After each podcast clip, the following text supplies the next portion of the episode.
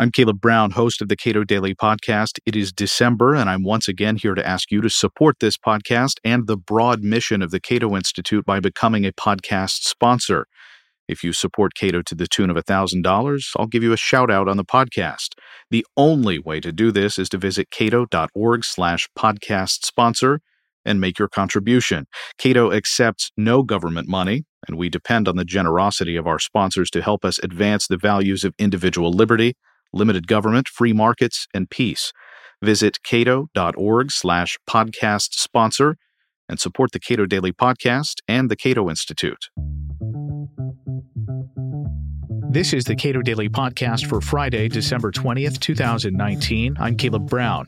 When a secretive federal court approved surveillance of a former Trump campaign official, the problems with the government's repeated applications for that surveillance set off an important discussion about just how well the Foreign Intelligence Surveillance Court, or FISC, functions. Cato's Julian Sanchez discusses the case and the structural problems that afflict that court. When the government asks for some sort of surveillance or asks for a special privilege from the FISA court, how well are those applications assembled and put together generally? Or do we have any way of knowing? You know, in a hearing on Wednesday before the Senate Judiciary Committee on Justice Department Inspector General Michael Horowitz's new report on FISA and the Carter Page investigation, there was, I think, a really telling exchange between IG Horowitz and Senator Marsha Blackburn. She said, "You know, let me ask you, how common is it to find mistakes like this in a FISA application?" He had documented 17 different misrepresentations or omissions of varying degrees of seriousness to the FISA court in the application to do electronic surveillance on Carter Page, or rather the four applications to do surveillance on Carter Page. And I think she asked that question expecting the answer, well, it's incredibly rare. And this would demonstrate that something really egregious had happened in this particular instance. But Horowitz's answer, quite candidly, and perhaps to his credit, was, you know, he can't really say because this is the first time this very thorough probe of the process of getting a FISA on former Trump campaign advisor Carter Page, this was the first time they had done this sort of deep dive, that they had delved this thoroughly into an application to kind of kick the tires. And so he had to say, you know, I sort of hope that it is quite unusual. And, you know, if not, that would suggest some kind of cultural problem. But I think that ought to be very worrying, that you get a report like this that is extremely bad, I think, for the FBI, that certainly, with respect to the renewal applications at least, documents some really inexcusable misrepresentations to the court, and in one case, actual alteration of you know, a document to essentially falsify facts, and then to say, well, is that representative? How bad is this relative to a normal FISA on someone who is not you know, a politically connected person in a case everyone recognizes is hugely politically sensitive and likely to be the subject of congressional hearings? If the answer is, yeah, we just don't know if this is normal, you know, that should send a little shiver down your spine. Now, with respect to some of the orders that FISC has approved in the past, one of them was broad surveillance of records for virtually all Americans? Yeah. So there are a bunch of problems with the Foreign Intelligence Surveillance Court, I think, structurally. So a normal warrant is issued, you know, after an ex parte hearing, if you're going to do a search on someone or wiretap their phone. Obviously, that initial argument has to be secret because you don't get very good information if you announce publicly that you're going to wiretap someone. But it's always done with an eye toward, in the criminal case, eventual criminal prosecution. And even if you don't end up ultimately charging anyone on the basis of wiretap evidence. The target of wiretap surveillance, of what's called a Title III wiretap, that's the statutory authority for a criminal wiretap investigation, has to be informed about it after the surveillance end. So you have this kind of, you know, a couple of things. One, you have this sort of back-end process where when people are drafting that warrant, they know the point of this is to get evidence I can introduce in court, at which point the defendant's attorney is going to have is going to be entitled to discovery and disclosure of all sorts of exculpatory evidence, and that if we haven't properly represented the facts on the front end, there's a chance that whatever evidence we got is going to get thrown out of court and sort of invalidate all the work that went in on the front end. And also, of course, the courts that are hearing this sort of exist in the context of just sort of public deliberative process, where if they make a ruling on a Fourth Amendment question or on a statutory question involving wiretap law, that is, in a sense, part of a public conversation, both among judges. Things get appealed and sent to a higher court, but also with legislators who might say that ruling is bad, and so if that's how they interpret the statute, we need to pass new legislation to correct it. There's a huge statute called ECPA, the Electronic Communications Privacy Act, that was essentially a response to Supreme Court rulings holding that email lacked constitutional protections. Fortunately, that seems to have been superseded by later developments. But you also have sort of the community of law scholars. You might have a vigorous debate in, among other lawyers, among the legal academy, saying, if you dig into the history, this interpretation of the original public meaning of this constitutional phrase is not what the court thought. It's embedded in this larger process of sort of legal evolution, and so the FISA court has. All I think is a function of the fact that FISA surveillance is normally permanently covert. The public has never seen a FISA application until Carter Page's case, and that one we've only seen in a fairly heavily redacted form. There's never been anything remotely public like this kind of intensive investigation of a particular FISA process. And so the result of that secrecy on the one end, I think, is that the incentives facing the people sort of developing the investigation are a little bit skewed, and there's an additional point I would make on that in a second, and also that the FISC, as we now realize, because of the bulk call records collection disclosed by Edward Snowden originally, developed in effect its own sort of secret common law, if that's not a complete oxymoron, and so. When they agreed to approve this sort of essentially indiscriminate collection of Americans' call records on the theory that all of these were somehow relevant to an investigation, that was based on a previous decision involving internet metadata from a couple of years earlier, which presumably was based on decisions prior to that.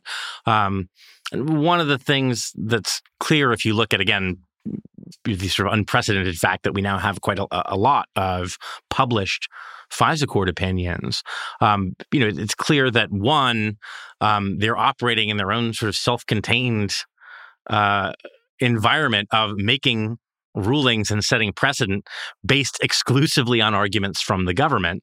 So over time, that tends to accrete a body of, again, kind of very specific case law for one court that's, again, based on essentially the government getting its way and deciding what cases to appeal. So combine the fact that the one FISA application that we know the most about has significant problems in the way that the government presented its case, combined with the generally secret nature of the FISC itself, and the fact that they are largely separate from adversarial law as it's practiced everywhere else in the United States, without giving up the government's ability to engage in completely legitimate surveillance in order to protect Americans. What's the fix there? Because you don't necessarily want the public to have broad access to all of these opinions.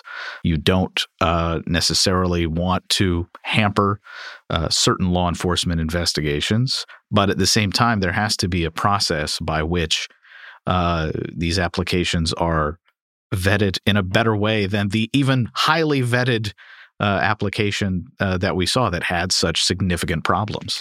Yeah, I mean, so one thing I think to focus on is, so before an application even reaches the court, there is what is, in as far as it goes, a somewhat rigorous process known as the Woods procedures. So these were implemented in the early 2000s after the FISA court discovered that several of the applications submitted to it had contained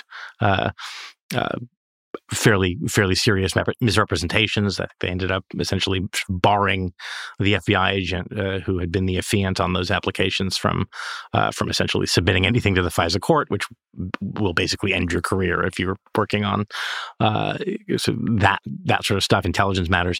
And so the Woods procedures were designed to verify that the information in application to the FISA court all matches some document in the FBI's underlying case file. So if you say, this is what we got on a transcript or what someone said to a confidential informant, do you actually have notes or a transcript from the interview that validates that's what was said? And there were some failures of the Wood procedures that Horowitz identified here, some cases where statements were made that weren't properly documented, or the claim in the application was somewhat different from what was in the case file. But most of those were not really very serious issues. You didn't how much money was Christopher Steele paid? There wasn't documentation of that dollar figure. A lot of it was stuff that's not very important. The serious issues, and they're mostly not with the initial application, but with the renewal applications as the case developed. In the initial stages, they essentially didn't have a lot of information. And it's worth noting a lot of the things that, in terms of the sort of public and media discussion, people think were kind of outrageous or symptoms of abuse, are not things Horowitz really took issue with. Those are just normal for FISA. So the fact that a significant part of this application was based on a sort of single source, this notorious Steele dossier that was based on kind of secondhand information, and that Steele himself had been hired to do opposition research, which might have suggested a bias. All of that, Horowitz acknowledges, is just normal for FISA. By FISA standards, that is not the problem as the IG at least sees it. That's not a rules violation. That's just how FISA works normally. The problem is that as they continued investigating and turning up less limited information and finding that some of it contradicted representations they'd originally made, they essentially did not take account of those things and go back and amend their initial representations to say, actually, for example, one of Steele's subsources gave a somewhat different account from what was in the Steele dossier, and some of the claims that he passed on to Steele, he himself regarded as sort of gossip or jokes. And the problem is that the Woods procedures are not well designed to catch things that are left out of the application, as opposed to inaccurate claims that do make it into the application. You cannot fact check a fact that does not make it in. And that's part of just the fact that this is not an adversarial process? That's part of, I mean, of course, that again is true of any wiretap or warrant application, yeah. Though, again, I think it probably has some effect that there is an expectation on the criminal side, not that there aren't, bad search warrants on the criminal side that are drafted, but there is at least an expectation that if you have gotten this under false reasons, that may come back to bite you when this information is presented in public, in a public legal proceeding. I think one of the things that's clear we absolutely need to do is this kind of deep dive audit on a sort of random sample of of FISA applications for a couple of reasons. One, we want to know how common problems like this are. Is this some sort of outlier case, or is this just sort of a normal distribution of misrepresentations and omissions? But also in part because I think that may be one of the ways of ameliorating the problems we find. That is to say, to the extent that one of the issues here is nobody really expects the tires to be kicked. That, you know, if you've said something in the initial application and it turns out that's not quite right, well, you know, who's going to know if you don't decide to tell the FISA court? And so the prospect of sort of random deep dive audits might encourage a little bit more care in looking for kind of potentially exculpatory facts. I think, you know, one of the factors here, I think, may also be, even talking about exculpatory facts is kind of borrowing language from sort of criminal procedure. And it's important to stress, I think this may be a factor in why the renewal applications in particular ended up getting sort of progressively worse, is there's an important difference between FISA wiretaps and criminal Title III wiretaps. So when you get a criminal wiretap, there is the purpose of the surveillance, and there's the showing you have to make to a court. And under Title III, those two are pretty tightly aligned, right? The purpose of a Title III wiretap is to gather evidence of a crime, ideally that you can introduce in court as part of a criminal prosecution. And then the showing you have to make to a court is probable cause to believe that this surveillance will uncover evidence of a crime that is or has or is about to occur.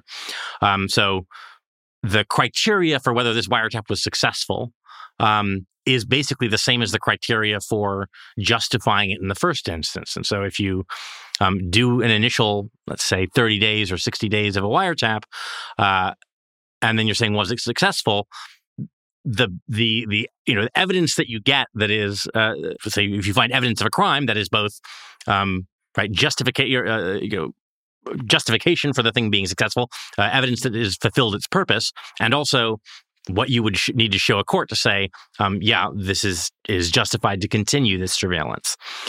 And under FISA, those two things, the purpose and the showing, kind of come apart. Because the purpose of FISA surveillance is to gather foreign intelligence information, which is very broadly defined. Whereas the showing to the court is that, in the case of a U.S. person, that they are an agent of a foreign power, meaning, again, this is a definition specific to U.S. persons, that they are knowingly, it's a complicated definition, but the core one here is they're knowingly engaged in clandestine intelligence activities at the behest of a foreign power. And the thing is, foreign intelligence information is a fairly broad category, so that, you know, a lot of people who are not knowingly engaged in clandestine intelligence activities might well frequently have phone conversations that contain foreign intelligence information, right? If you have a businessman who has contact with foreign people in business or foreign government officials, those conversations might very well have elements that qualify as foreign intelligence information without that, the U.S. person and being a foreign agent. And I think that disconnect may, play in here, because if you are not looking with an eye toward prosecution, but with an eye of a sort of counterintelligence person, and you're saying, has this surveillance been productive? Has it fulfilled its purpose? You might look and say, yes, we got some things here that are foreign intelligence and that may be valuable to the government in various ways. But unlike the Title III case, the criminal investigative case, answering yes to that question, right, does not necessarily validate the initial premise that, yes, the target of the surveillance was a foreign agent. So I think, again, maybe especially if you have folks who have a background working Title III cases, that may be a source of kind of not quite seeing that you haven't validated initial showing. Because after the court has once accepted, okay, you've cleared the bar for probable cause to say this targets an agent of a foreign power, I think probably the focus shifts somewhat to, all right, what foreign intelligence information are we getting? And it can, may be easy to then sort of neglect that you may be getting that without actually bolstering your original representation. And indeed, if you look at what officials involved in reviewing those renewal applications told IG Horowitz, one of the things they say is, when we looked at the renewal applications, when we did the vetting for those applications, all the new stuff, the new claims that were added were in bold. Sort of like track changes for a legal submission. And so the vetting process then focused on those new claims.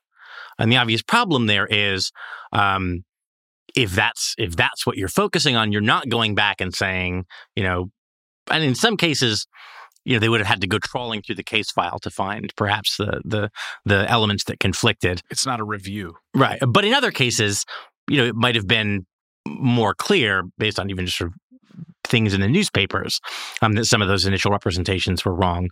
But they're not sort of going back to stuff the court has already accepted and saying, well, this is what we said in September or October, but now, 6 months later, do those claims still hold up? Can we still, honestly say this is our best assessment of what the facts are? Julian Sanchez is a senior fellow at the Cato Institute. You can support the Cato Institute and the Cato Daily Podcast with an end-of-the-year gift. Visit cato.org/podcast sponsor, and thank you.